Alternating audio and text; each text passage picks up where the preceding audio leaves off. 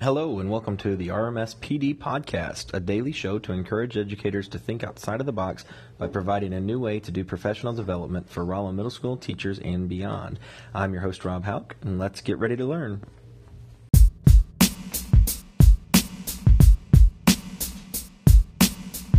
Hello, and welcome to episode 9 of the RMS PD Podcast. Today, we're going to build off of yesterday's episode if you remember back yesterday, we talked about uh, project based learning or PBL, and I gave you guys three tips into how to incorporate PBL and just some advice about what it is and what it is not. Um, for those of you maybe looking into beginning it. And my final tip, the third one that I gave, was that using PBL is not just a standalone in the classroom system. It's something that can be published and shared everywhere. With today's uh, information and technology that we have, there's no reason we need to limit what our kids are learning to just our classroom or just the refrigerator at home.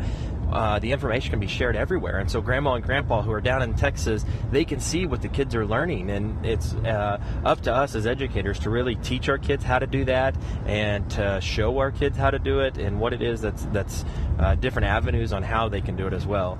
Um, and so, today's topic is really going to be about how we use social media in the classroom and whether we should or not. Um, I will admit, most of you guys know by now, I'm a huge Twitter fiend. I love Twitter, I think it's a great benefit uh, for educators especially, but I think it's also a great benefit for our kids. It's just one of many tools that I think our kids can use and share.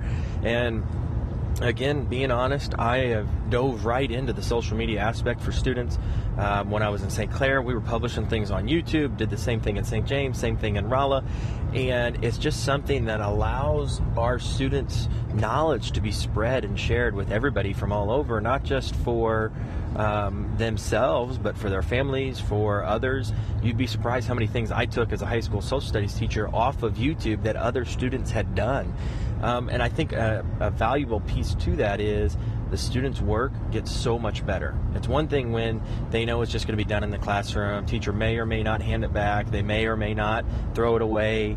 Um, the student may or may not throw it away. Parents may not see it. It may never get talked about at the dinner table. But if you have this uh, system, this device, or this whatever it is that gets created, you can share that with them so that whenever parents get home and the kid gets home, they can talk about it over the dinner table and nothing has to be shared between them other than the information and the stories about it. And it's one of the greatest things that I think um, one of my parents there in Rolla at the junior high talked about was we were running a presidential campaign. Um, it was during the height of the 2016 presidential election. Our kids were fascinated with it, and I had a group of eighth graders that really got into it and had an excellent debate. And we videoed the debate and we put that out on YouTube. I had kids create their own presidential commercials and publish those to YouTube.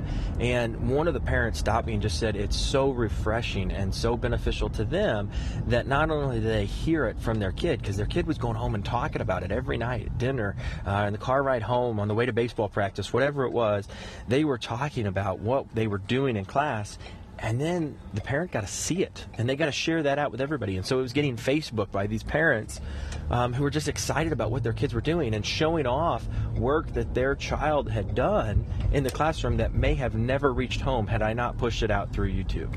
Um, and you know, there's just so many different ways that we can reach them. I know when I was in St. Clair, one of the popular things that uh, one of our teachers was using was Edmodo, um, and I never really got into it, but I know it was a pen pal system that kind of taught the social media aspects. Maybe you're not quite ready to dive into Twitter like I was. Uh, maybe you're not ready to start having kids tweet you and do different things through that, but Edmodo may be an opportunity. Or one of the things that uh, my co-teacher and I did in St. Clair was we created our own Twitter page, and not a real Twitter. We did it on a Google Doc and had kids uh, that we shared it out with everybody, and we had kids go in and create 10 tweets as if they were a historical figure. There's so many ways that we can reach them that goes beyond just the typical worksheet or the typical assignment that, yeah, I kind of rushed through grade grading and put it back. Because I can tell you, in all of these assignments, I never graded the final product. I graded the work that went into the final product. I was watching them daily, seeing the evaluation as we would go into edit or as we would piece it together. That's when I did my grading. It was all very informal. It was all very casual as we were going through the process, and I was able to grade actually what they were learning and not just some final piece. Um, and it goes back, you can find blog posts everywhere. I've talked a little bit about Jennifer Gonzalez and her cult of pedagogy, but one of the blog posts she did was she talked about creating a volcano with her kids um, and her daughter in particular. Had to create a volcano for science class, and what ended up happening was Jennifer and her husband bought all the supplies. They're the ones who did all of the work, and the kids were the ones who just took that in and they had the volcano erupt in class. And they got the credit, but in reality, the parents were the ones who did the work. And I can promise you in my videos and my Twitter feeds that the kids are getting posted out and sharing and doing all of that work. There was no parent doing that work. I wasn't doing the work. The kids were doing the work. They owned their learning. And that ties into not just project based learning, but hopefully what our goals are in education that we hold the kids accountable for their learning and that we get them excited about what they're doing and so I encourage all of you, if you're really thinking about what you could do to improve and kind of expand where you're at, go in and maybe look at some of the social media. Look at posting some things on YouTube. Have some kids create some videos and sharing it out. Have them make a website. There's some great websites out there in Rolla. We're a uh, Google school, so use Google Sites. Kids know how to do it. And I know we, we're a four through six building at the middle school, so maybe our kids aren't quite as comfortable yet, but it's okay to teach them how to be comfortable. We can expand those skills and that skill set. And in turn, we're only helping ourselves because then we're making them more digitally responsible and we're teaching them skills that they need to know so that they don't abuse their technology privileges whenever they're at home or whether they're at school. And yes, there's going to be some points where they're going to make mistakes, but it's important for us to teach them how to get better from those mistakes and help them overcorrect that.